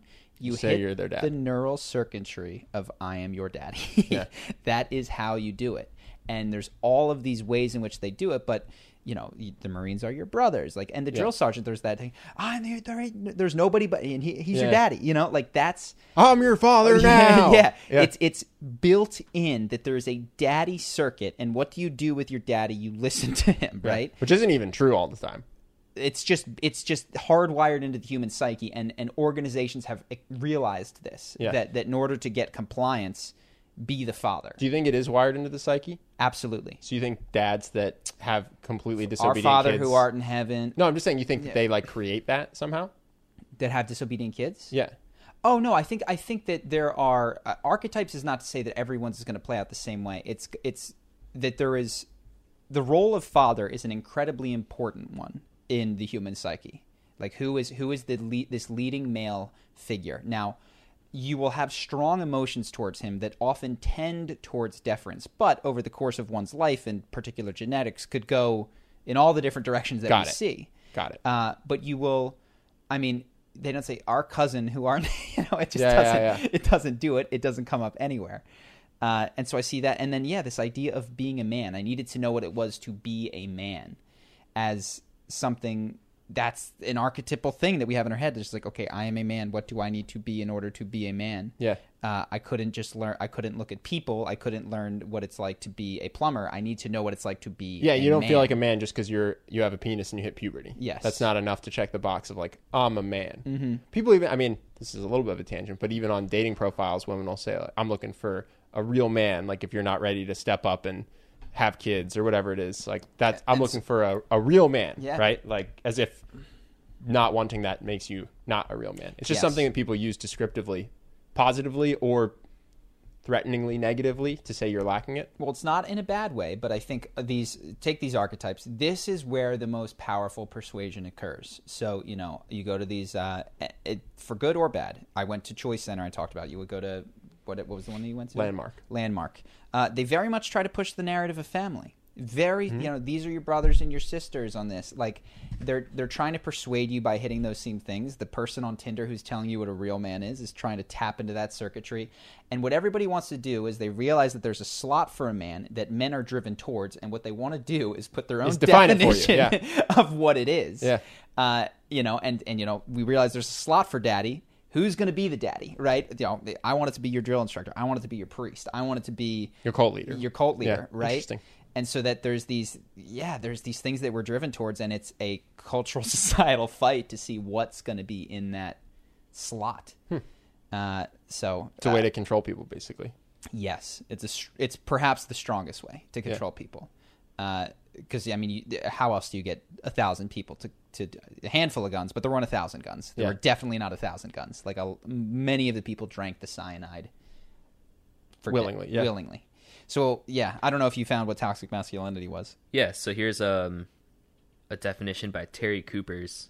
I guess he talks a lot about psychoanalytic content. Um, so he defines it as the need to aggressively com- compete and dominate others, and as the constellation of socially regressive male traits that serve to foster domination, the devaluation of women, and homophobia and wanton violence. Um, yeah, toxic masculinity serves to outline aspects of hegemonic masculinity that are socially destructive, such as misogyny, homophobia, greed, and violent domination. So socially destructive. So the first part was the one that I was like, competition. I mean, are you kidding me? Our our most beloved athletes are the ones who we we love for their. It's Michael Jordan, Yeah, who, yeah. who is No, insane. What I what I took from that is is degrading women and Yeah, yeah, yeah. what was the other thing? And homophobia. Yep. Those those seemed like the repeated words. Sure. Well, the other thing, and and I, I just think it's interesting. You know, wanton violence is like, what about UFC? Is that is that wanton violence at that? oh, I'm sure someone would describe Sure, that as toxic sure. masculinity. Well, this is what I ran When you into. volunteer to punch each other in the Yeah. face, it's- that could be toxic. I think this is a difficulty of every, perhaps a definition in the world, but I'm looking at sociopaths and narcissists, and you know, a sociopath is someone who doesn't care about other people's feelings. It's like, well, I've seen every person on my block walk past the homeless guy on the corner. Are we also like when Yeah. do we care about other people's feelings? When is it wanton violence and when is it appropriate levels of shoving? Like that's that's the argument that Yeah. needs to be had. Uh, and then of course there's other things where you'd be like, okay, don't degrade anyone. Yeah, yeah, yeah. Like, that's That's not- what I was thinking. Yeah, don't degrade anyone and don't These be are- are- homophobic. I'm. I guess. Yeah. I. I wonder how it got tied to the word masculine, but. Mm-hmm. On the whole, as long as this group isn't hurting anyone, they like to get together and talk about stuff. That's cool with Yeah, me. good for me. Yeah, that's that. That's I really don't honestly forgot care. about this group. I don't care what they're talking about. As long as they're not hurting anybody and they're enjoying themselves, they Yeah. can get together and just don't make it an all white group. That's a weird. That that part's weird. yeah, but it, I mean, if if it's all white just because that's who your neighbors happen to be, and it's Yeah. not an exclusive thing, then all good. Uh, what else? Okay, this next one's my favorite. So, this one's about an eccentric. You guys should see the giant smile on Justin's face right now. Okay, so an eccentric who garnered fame as a drummer in a hardcore punk band, Mr. Maezawa, he's Japanese, has a habit for attention grabbing stunts. Earlier this month, he promised to share 100 million yen, which translates to $925,000, between 10 randomly selected people who shared one of his tweets. His next stunt, he is set to be the first civilian passenger to fly around the moon on Elon Musk's SpaceX rocket. Planned for 2023, the mission will be the first lunar journey by humans since 1972. In an online appeal, Mr. Maezawa says he wants to share the experience with a special woman. This is what he wrote on his website. Oh man. As feelings as feelings of loneliness and emptiness slowly begin to surge upon me, there's one thing that I think about: continuing to love one woman. I want to find a life partner, and with that future partner of mine, I want to shout our love and word and world peace from outer space. Written in dating profile style, the conditions say applicants must be single, over the age of 20, always positive, and have an interest in going to space. The deadline for applications is the 17th of January, and the final decision will be made at the end of March. Oh, we got to get this podcast out quick. People only have a few more days. How old is this guy? Apply now. I think he's he's 50 plus for sure. Okay. I think. He wants him to be look it over 20. Over 20. a reason I respect that, dude. No 19 year olds. So this sounds like a nightmare because when you're halfway to the moon and you guys decide that you get on each other's nerves, you have to get to the moon and back, and there's nowhere to go. I mean, there's this no guy TV to watch. Sounds like the type to sexually assault you. Oh, yeah. in your two man space For sure. Uh, like, well, I don't want to say for sure. no, not for sure. But That's a risk. That's a danger. sounds like he think. No, I, I shouldn't say sexually assault because this is a person out there. It sounds like he's prone to think that if you are on that spaceship with him, that by the time you hit the moon, you will be in love, and it will become natural for you to want to express that, and it might be surprising to him Yeah. if you don't. That's not to say he's going to assault anybody. No, maybe not. But in general, I would not tell my sister to get on a spaceship with a man she didn't know and then travel to the moon and back. Yeah. I mean, to be fair though, it's a big world and he's going to get plenty of applicants. There Yeah. are people that want to go. I would have also just flying to the moon on the first SpaceX sounds Yeah. terrifying. like, didn't you guys watch Apollo 13 growing up? Did you want to be an astronaut? I never really quite I went to that. space camp. I thought it was cool actually. Yeah. I flew to Florida when I was like six. Did you like the math and the science or did you like want to go into outer space? I don't even remember. Yeah. I was so young. I do know that I asked to go to space camp. Interesting. Yeah. I was never a space kid. I liked Einstein when I was five or six. Yeah. I thought I was going to invent the time machine. I was almost positive. I bought a thick, like like three inch thick uh, Albert Einstein autobiography. I think it was when I was six. Lot of physics in there. I did not know what I was getting into. My reading level and that book's reading level were not close. Albert Einstein. And like, and then he split the atom. I was like, what's an atom? Yeah, not not appropriate no, for that age. no, I was totally lost. But I wanted it, so my I liked, parents got what did I me. like? I like the Ninja Turtles. So did I. When I was a kid, I used to walk over sewer grates and stomp on them. you guys can come out. it's okay. It's cool. It's just me. I'm not going to judge I you. won't tell anyone. Yeah, I really did. Turtles and Power Rangers for me. I didn't like any scientists. Uh-huh. No I Power Rangers for me. Did you ever read Animorphs? Oh yeah. Dude, those things. My mom would get angry because she would buy an Animorphs book and I'd finish it by that evening and it'd barely be dog eared and she'd want to like take it back to Barnes and Noble and be like, My son, you didn't even enjoy this. Like, take this book back. Those were so good, man. Anyway, that's all I have to say. That's all about we that. have about this. All right. so the first fan question is from Patrick. Hi, Patrick. He asks, "How do you two posit radical honesty in the context of dating and intimate relationships? I recently discovered red pill theory. I don't particularly prescribe to it, but they suggest using covert forms of communication to generate and hopefully perpetuate interest with a girl. Girls are attracted to this, they say. In your experience, how do you behave with enough honesty to build rapport and a trusting relationship while still creating sexual tension and romantic interest? Perhaps you are averse to the red pill, which I would also be interested in hearing you talk about." Yeah. So, uh, I think we've talked a little bit about the red pill before. It's a big community of a lot of different beliefs. So I'm just going to address the ones that you're talking about today, which is uh, covert things, planning how to be such that you remain attractive, playing games to make her stay interested. For instance, I would imagine something like uh, leaving her on read on a text to make, even though you know the answers to your plans that night, and even though you might like to text her back to prove that you are high status, for instance. Uh, totally not worth it. totally not worth it. So even if that works, what you wind up the the prize for you at the end of the day is someone who you have to play games with, uh, and doesn't like you when you're expressive in how you truly feel. It becomes a job to maintain attraction. And what you get out of it is someone who doesn't really want to be with you. They want to be with the fake you that you've created who doesn't respond to texts and jerks them around. On the other hand, this is the other thing with the All red right, pill. can, can I play devil's Yeah, yeah, advocate? yeah. So, so I agree with you. Let's start with that, right? But just then for making a more interesting let's- conversation, I'll I'll devil's advocate you.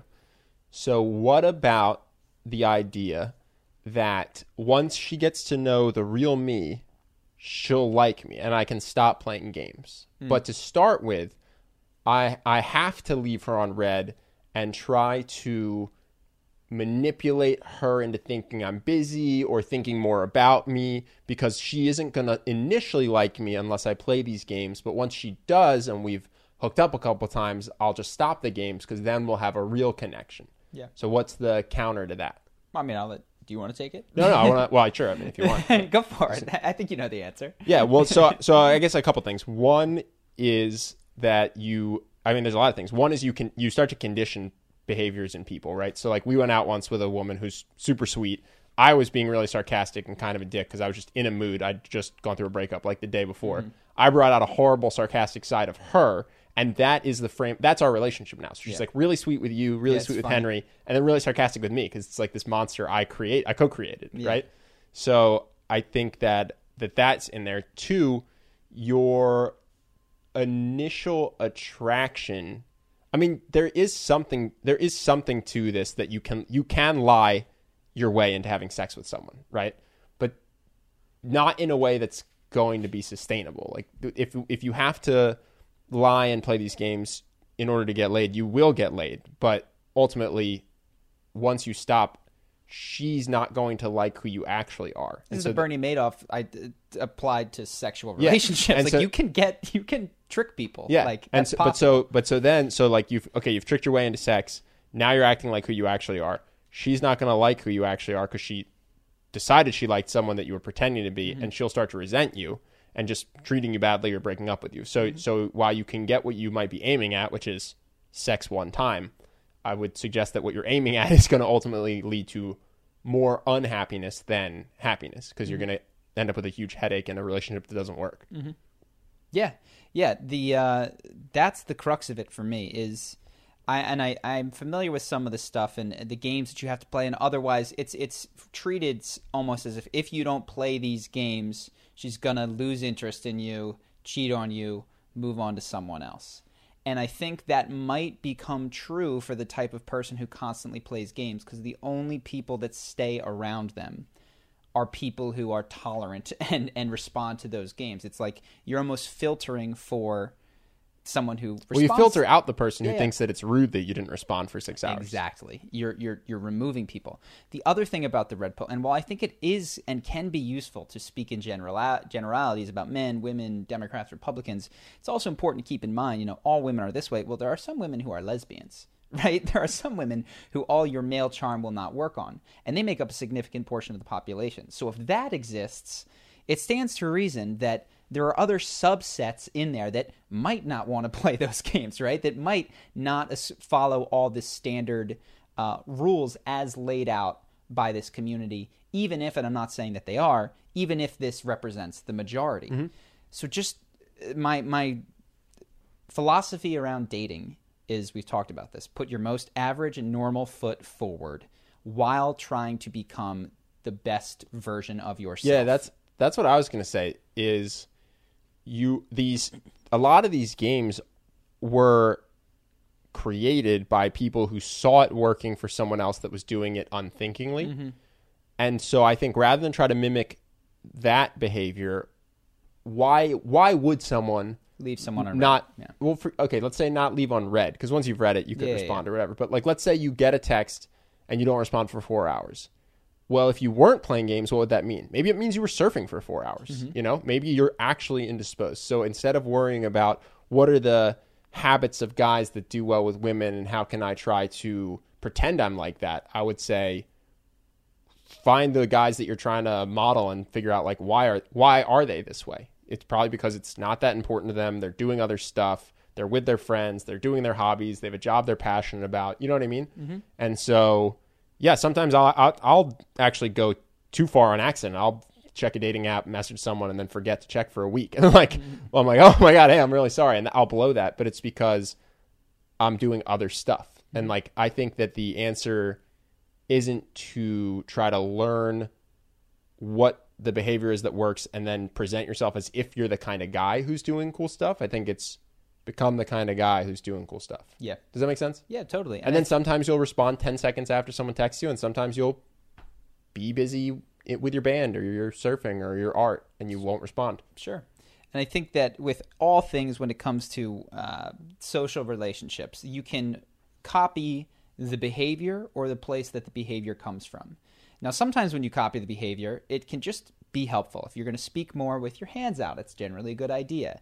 Uh, there are other things like you talked about, like, oh, wow, I watched that guy ignore a text. I'm going to copy that. But when you're missing the intent and the place that it comes from, it's just not as Yeah. powerful and in fact can be counterproductive to what you might would want it to do. I actually do think it's incredibly useful though to know that kind of stuff. Mm-hmm. Like to know that it's unattractive if you are responding within 3 seconds of every text Sure. forever and that when somebody when you text somebody and then they respond 2 hours later, you text 3 seconds later, they respond 6 hours later, you you text back 3 seconds later, that knowing that that comes off as unattractive is is very useful I think mm-hmm. actually. And then but I think what's the most useful thing you can do is is instead of going, "Oh, that's unattractive. I won't do that." Is going, "Why is this unattractive?" Mm-hmm. And that I think actually is where incredible learning and personal growth can come from. It's like, "Why is this unattractive?" Because you're you're ever present, available. This person that you don't know very well, or maybe if it's a dating app, have never met at all, And you is hold your, in such is high your number regard. one Yeah. priority. That's what's unattractive. And what would be attractive is somebody who was nice and funny and kind in their text, but at the same time was just unavailable. It just wasn't there for every three seconds. You know what I mean? And then from I like I, I think that's really really useful, and can inform how you want to grow. Because I am all about personal growth and personal development. So yeah, I think knowing what is unattractive and why is super helpful. Yeah. In some, I I actually would be. Uh, you don't want to. You don't want to have to play, manipulate, be a certain way that you are not in order to keep anyone in your life. Yeah, and getting back to let alone, honesty. Let alone this person that you're super, you allegedly really love and care about. That sounds terrible. Yeah. What, that's that's a prison sentence where you have to perform every single day. And I know that that is how these men feel about it, but it, it just doesn't have to be. If you put, if you work on being the best version of yourself and then be your average self, and that is enough. Yeah. Then you just get to be. You know. Yeah, no. Well, we kind of we jumped right to the red pill part, but he asked, "How does radical honesty? Sure, so how does radical honesty yeah. jive with dating? Right? I gave you some great examples. So oh, I have to, actually I have a good story that I'm going to share, but um, I think to answer the first question about because we're just on the texting games, right? Is you don't have to. You can be radically honest if your answer is, I. well, the reason I didn't respond is because I was playing with my band, right, or painting, or surfing, or whatever, shooting a podcast. So it does. It's easy to be radically honest if you do go that route instead of trying to just mimic the the fringe behavior, right? Uh, the second thing, because the question is kind of like, well, how do I be radically honest in dating because women are attracted to certain things that I can't be honest about? And I had a thing that stuck with me. I went on a date two years ago or something like that with this woman who I had met on a dating app, and we were out and we were talking, we were hitting it off. I thought the conversation was going great. I really liked her, and she was talking about her ex, and she's like, "That's why."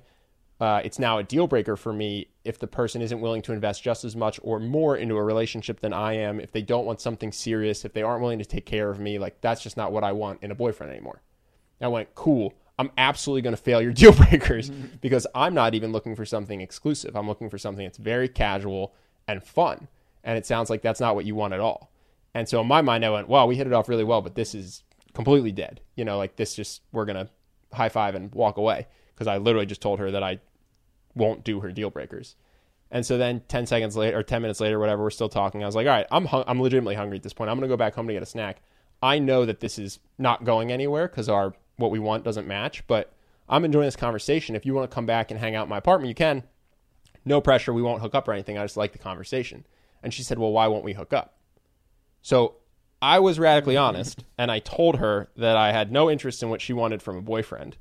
And what she said was, cool, I'll just take you from the boyfriend slot to something else because I like hanging out with you. Mm-hmm. And if I were trying to play games, what I might have done is try to present myself Yeah, like she was, oh, you know, like I, I'm not looking for a relationship, but if the right woman, and then what I might have done is gotten a relationship that I didn't want or had sex with her once and then been like, ha, and then she would be upset. Yeah. Right. So weirdly enough, radical honesty was the only way in which I could see that woman in a way that I actually wanted to for like a longer period of time. And then we dated for six months or so. Yeah, So- I would say with the radical honesty, it is it's the opposite of a hindrance when it comes from dating. It's quite frankly the only way for me to be low stress, given how unsuitable of a partner I can be for the vast majority of people.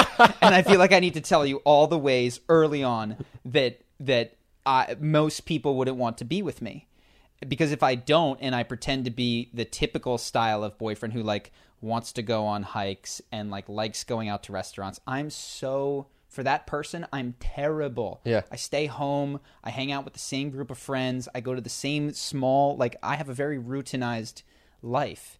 Uh and I'm not that and I need to like get that out there. Talking about open relationships, dating casually if that's where I'm at. Like I'm you know, I want to be very clear about that from the get-go. Yeah, I've actually Uh, seen. So I, I mean, I think I'm pretty pretty clear that I don't date Yeah. anyone exclusively at this point in my life. I have found that if you say that, if you sleep with someone and then share that piece of information, they will be very upset with you. But if you share that information before you have sex, then any sex that happens is coming under a clear understanding at that moment that it's not going to lead to anything exclusive, and you end up with way less hurt feelings, Mm-hmm. and people are actually on the same page. So again, like radical honesty versus trying to present yourself in what you think she wants Yeah. gets you better relationships. And they'll be happier because this is a person who maybe would have wanted me to be a boyfriend, but is happy to not as well. But if I had done the three dates, take you out to dinner, and then all of a sudden I say, by the way, no exclusive relationship ever, now there's this expectation mismatch. You know what I mean? So I think radical honesty saves you from that. And I actually proactively, early on, it can really help to set expectations for the relationship. Yeah, I think what you're bringing up is that there's actually an internal inconsistency because you, you might not know this. I've read some of the stuff in the Red Pill with this idea of uh, you got to be these things, perform this thing, but also there's this idea of I don't know exactly how it's phrased, but it's it's like being the center of one's own focus in in the sense that uh, the opposite of this would be constantly checking in. Do you like me? Like very concerned with how you feel about me, as opposed to how I'm experiencing myself. Yeah. So if you are going in with the question, how do I keep this, make this person attracted? Where is your focus? It's on them. instantly on them and wondering what I need to be. Versus if you're asking yourself, how do I make sure that I only spend time with people who are going to be complementary matches to me? That question is self focused and they create completely different behaviors. Here, I'm trying to find out your list and live up to it. And here, I'm trying to be like, you won't like me for this, you won't like me for this, you won't like me for this. But also, radical honesty includes all the things that might be attractive to this person about me. And so, what I find is that radical honesty uh, makes for some unique first dates where people will, like you say, high five and be like, not a match, but like, Oh yeah, really just to be clear, not, not every date ends with her saying, "I want to have sex with you." Sometimes they go, "Yeah, I actually do want a boyfriend. I'm out of here." But Yeah. that's good. That's great. Yeah, yeah. Then they Not go find a boyfriend. Not a match. Awesome. Great to talk to you. Like have a have a wonderful uh, life. Yeah. and that's that can be very common. Or it's like actually, that's pretty much what I'm looking for as well, and uh, leads to less stress down the line. It, it truly isn't. Radical honesty is not a hindrance in these. It's it's the way it helps tremendously with uh, eliminating stress in the future. Yeah, and then what? Just to clarify, what you want to do is you want to have radical honesty and layer on top of that having a bunch of charismatic habits, such that you are attractive. To, Sure. that you aren't just sitting there monotonely sharing all the things that are terrible, and you're also not being a dick, right? You're not just sitting there going, "Oh, I don't like your hair this way." That's the first thing you're saying on a blind date, right? yeah, yeah, yeah. So you you you have the radical honesty, but then you also have the tact, the charisma, the other things that help the conversation I've been actually layering all well. that stuff back, actually. Yeah, yeah, yeah. I've been pulling. I know. and I'll tell you, I don't know. Maybe, maybe I'm um, getting older. Maybe I'm not noticing all the times in which I'm striking out and rejected. But I do find. I mean, people ask me, "What did you do today?" I'll be like. Oh man, dude, I had to play like six hours of video games today. you know, I mean, like, I mean, like, and they're like, you don't, you don't do that. I was like, no, like Friday night for me, that's like Super Smash Bros. or Apex Legends. But see, I think Like- what, I think what you don't, what you're not giving yourself credit for is you are not embarrassed when you share that. that, and this is and what I'm saying. is- Yeah. that is a char- like the charismatic way to present that is that it's totally cool, that mm-hmm. it's awesome, that my friends and I do this and it's great. And what some people might do is they might do the radical honesty part, but feel really embarrassed. And I think oftentimes people just feel about things the way that you sub communicate that they should. So if you're radically honest about the fact that you play six video, six hours of video I games, probably didn't play six hours. But Sure, but I'm just Yeah. saying, but you share it in a way where you're ashamed of it. The person you're talking to is going to go, "Oh, that's a bad thing." Mm-hmm. Versus if you share it like it's a non thing or like it's awesome, then that's going to influence how the person I reacts. do just think back, and sometimes my advice is, and I, again, different phases for different times in your life. My level of comfort with myself is far higher than it was in my early 20s. Mm-hmm. When somebody asked me what I spent my day doing in my early 20s, I would have selectively focused on the things that I did do that were the most interesting 1st Mm-hmm. And now I truly just go, where did the most time go? You know, like, And and it winds up on paper being less interesting, but but I think for the reasons that you say, because of the comfort with it, having similar results in terms of uh, intrigue and interest. And then the question is, well, how? Wait a second, you played video games all day? Don't you have a job? yeah. no, no, I just No, and I didn't play video games all day. Honestly, what I spend a lot of my days doing is watching YouTube for these videos. Uh, that's that's where my time often goes, and what I would probably have to say most days if I was asked that question. I watched The Witcher on repeat. Yeah, I, I watched the same scene of The Witcher 17 times. trying to see if Geralt snarled in a way that was charismatic. Did you know that lions and zebras? All right, Have we answered this question, Uh, Justin? yeah, We're all over the place. How did we do? Did we leave Punch- anything out? There's there's this clip of this guy who's in a street fight and he grabs him and he swings a hundred times and he doesn't land once and I feel like that's what we just did. Hone us, Like right, you talked about. corral us in, Justin. just talked around it. Is this All right. question unanswered or answered? I think that was pretty good. I think Patrick should let us know. All right, Patrick, let us know. Sorry. Um, so the next one is from Ivan, and he says, "I'm an introverted guy, and I have a lot of interactions with with other people on a daily basis. In my current job, it's often 100 plus times. I believe that I have basic knowledge on what I should do to become the charismatic person I want to be. But the thing is, when I start talking with someone, I lose all interest and my mental energy fades, hmm. and I don't know how to change that. I think the basic problem is that I'm not interested in other people. I like reading literature, watching movies, and analyzing psychology." But actual human interaction requires a lot of mental energy and it's not interesting. Do you have any advice? That's interesting.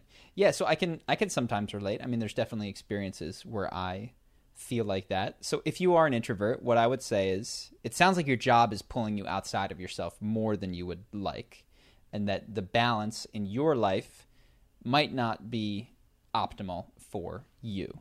So consider that a different position in that company. I mean, it sounds like you're very very extroverted during the day. You stole my answer. Yeah. I was going to say get a new job. Yeah. Because I think I think you're if after talking to 100 people you don't want to talk to strangers, you're probably just burned out. Yeah. And if you had a job where you sat at a desk all day, you actually might learn that you find people you want to talk to 10 strangers Yeah. and that's and that's the difference is that there's I, th- I do think everybody has a different level for somebody 100's not enough for somebody 100 is perfect and at that that's a high level though i a mean lot. that's all day long being outside of yourself and as someone who is introverted i could tell you i like to talk to a couple people that you know and have a few new interactions but 100 people every day that would that would drain me as well and i would definitely also get to the point where i was like i no longer care about you where I would still be cool at 10 and 15 or whatever. Yeah, but uh, my only thing would be maybe the takeaway isn't that you are a narcissist who is disinterested in other people. Mm-hmm. Maybe the takeaway is you have a job that burns you out from social interaction. Yeah. Yeah. So, one, see if there's a way to scale back on that. And sorry, that might be a career change, which I know is a big thing. But if you're finding that it drains you, like life is long, uh, you could be drained all day or you could spend some time trying to find something more suited to you. Uh, and then your interest, you know, psychology, people, all that stuff. It's it's super fun to read and spend time contemplating. And then if you have space for it, it can also be fun to take that out into an interaction and to question, to try to understand people. I mean, I mean, I know that's how I feel. I like to learn these things and these principles of interaction, and then when I'm interacting with someone, ask them questions. And sometimes they can be rather pointed where you know somebody will be describing something i'll be like i know this is random i sometimes do this on dates be like what's your relationship like with your mother and father and then they'll tell me i'll be like oh that's interesting because i read yada yada yada and you describe all these ambitious traits which is lines up with these types of things so there's for me i often find a chance to apply those fun introverted things in interactions if they're done in the right amount for me. Anything else? No. Cool. Um, this one's from someone anonymous from our Google Forms. And they say, for someone who is very interested in meeting new people and who enjoys going out, do you have any tips for going out to bars or clubs alone for the purpose of making new friends or meeting people? I love the friends that I have, but they're pretty insular and don't like going out. Hmm. Bars Get, we get this question a lot. I feel like there's a lot of people in that scenario. They want to go out more than their friend group does, and they're not sure what to do. yeah. Any thoughts? For sure. So I would say the thing I see people try to do sometimes, oftentimes this is because they want to improve their dating life, right? So they'll go out to a bar alone. They'll kind of skulk about the Yeah, place, gonna stalk so around. If the answer is friends, I think that there's better environments than bar. Was and this question friends? Uh, what do you mean, like how to make friends? Yeah, because I've only ever had this question from people that were worried about dating. Yeah. Um, he said for the purpose of making new friends slash meeting people, and he kind of resolved that he or they um, want to start going out to bars or clubs alone. If it's for wondering friends, Yeah, I would never try to make guy friends by going yeah, out to a bar. That's just a bad location to do that at. Yeah, I would make guy friends by going to the things that Jujitsu interest me. A and- yeah, jujitsu yeah. gym, surf meetups, pick up basketball. Mm-hmm. I would make friends with people, improv classes. I would just find groups of people that had my interests, Mm-hmm. and I go, cool. I guarantee if me and this person hit it off, we have at least one core interest. Yes. And I would not. If I ever make a friend at a bar, it's an accident. I definitely wouldn't go there on purpose to to make a friend. I think that's a tough environment. I agree, and I think it's because you what you have to recognize is that people are going to bars, yes, to drink, yes, to hang out with their group of friends, but then the third thing is to meet someone that they're romantically, sexually interested in. Unless it's a dive bar or a sports bar. Sure, unless it's dive bar or a sports bar, in which case it might be to scream at the television with people of the same team affiliation. Yeah. Uh, but so yeah, for friends, different environment. Uh, let's presume that the other thing was dating that you were starting. Sure. Well, I mean, honestly, it's applicable to both. It's this isn't dating specific advice. I would just say in general, I wouldn't go to a bar to make friends. But if you are going to go to a bar alone, first of all, kudos. Takes a lot of social courage. I think that's dope. I would say start talking immediately because the mistake I see is people will go in circles running laps around the bar until they see someone they want to talk to, right? Let's say it's a person you're attracted to or someone that looks like they make a really cool friend, right? And then you go up and you try to have your first interaction be you approaching this person cold and they haven't seen you except for maybe they've seen you skulking around alone. It's just a really bad setup. You're going to be cold because I do think there's such a thing as social momentum. Mm-hmm. So you're coming in lower than your peak and this person hasn't seen you do anything except for maybe walk around alone. So what I would suggest is when you get into the bar, start talking to everyone. The moment you walk in, make jokes with the guy that's checking your ID, whoever the first group of people is, say a couple words, make them laugh. If you hit it off with them, stick around even if there's no one that looks like a good person to be attracted to or friend depending on what you're looking for. And that means that people that you're not talking to will notice you and see you being social, which will help you when you do approach them, or they might even approach you. And it means when you do find yourself in a conversation with someone you want to connect with, you will be rolling at that point. You know, you'll have told 10 jokes, made three people laugh. You'll be feeling good. You'll be high energy. Your body language will be relaxed. And so once you have that social momentum, it's a lot easier. So that would be my biggest piece of advice. Mm-hmm. If you're going out alone, basically, just start interacting ASAP and start forming little mini temporary connections with a bunch of people in the bar. And then honestly, if you hit people off, you can also return back. I remember I've been I've been out to bars and clubs when I was younger and I was going specifically to meet women, but I would go do this, talk to a bunch of people, and I'd go approach a woman and get rejected. And I at least had another group that I had made friends with a half hour ago I could return to, right? I could yeah. skulk back to, hang out with those people, kind of like recharge and then go out again. Yeah. Uh, versus if I hadn't done that, okay, I get rejected. Now I'm just standing here. My options are stand here, skulk alone, or like pretend that I smoke so I can leave the bar for a second. So, yeah, I mean, I think in general, it's just really nice to form those little home bases and those warm pockets of social interaction. Yeah. So I've, I don't know that I've ever gone to a bar alone. Really? I, if I have, it would be like for the a period of time prior to my friends showing up, but I've uh, or my friends have left and I've stayed. Have you ever showed up alone? Yeah, I, I've done it. Really? What what's what time of your life? New York or like No, no, I think probably Brazil or Colombia. Brazil or Colombia? Yeah, more like oh, definitely. Yeah, yeah, yeah. Traveling when I was traveling for sure. Yeah. Uh, when I was staying at a hostel and I didn't know anybody, yes, I would roll into bars alone. And I guess everything you said applied. Speak English. Do you speak English? was like the, the common question that I asked everybody. And in those circumstances, I was asking what's fun to do around here. I had pretty easy uh, conversational starters that I that I could throw out. But one of the things that occurred to me as I was just trying to reflect on some of the times where I was my friends had left and I stayed. They were often at places where there was um, dancing where there was some sort of a thing. I think of uh, Stonies, right, where they had line dancing, a swing dancing, or mm-hmm. whatever, and or their salsa dancing bars. Uh, for whatever reason, those scenes tend to be one very very easy to go. Do you want to dance? Like I think that you don't have to learn this skill set if all you want to do is talk to people. But if you have a similar interest in dancing, which can be super fun, learn a basic step. Show up to one of these things. They an hour class, then you stick around after. Really really cool social interactions I think often come from places that have more structured dancing. For sure. I've never learned structured dancing. You don't so have that's, to. That's optional. That's optional. For you don't have to. Uh, but if this is of concern, and then the other thing is, uh, I would just question: you don't have to go out alone. If you start Ben's first advice and you go to jujitsu, pick up basketball, three other hobbies, you're going to meet someone that wants to go yeah. hang out at a at a bar. So you can go out alone. That's not bad, but you can also find someone to go hang with you. Uh, you know, chat with them, be fun, engaged, lounge. Same principles apply, and speak. You know, quickly pull other people into your group. Yeah, I'm sure there are even meetup like meetup.com meetups for people that want to be social, right? So you could go to one of those, befriend someone, and then now you have someone to go out with. Yep. Yeah, there's a lot of options. You could you could and you could just go alone, as Ben said. So hope that helps. Any other questions? Nope, that's it. That's it for today. We were way more on point with that one. yeah, we were right in there. Anyways, hope that you guys enjoyed this cast. That's it for this week. Anything? Thanks for listening. Say? Peace. When you need mealtime inspiration, it's worth shopping Kroger, where you'll find over 30,000 mouthwatering choices that excite your inner foodie. And no matter what tasty choice you make, you'll enjoy our everyday low prices, plus extra ways to save, like digital coupons worth over $600 each week. You can also save up to $1 off per gallon at the pump with fuel points. More savings and more inspiring flavors make shopping Kroger worth it every time. Kroger, fresh for everyone. Fuel restrictions apply.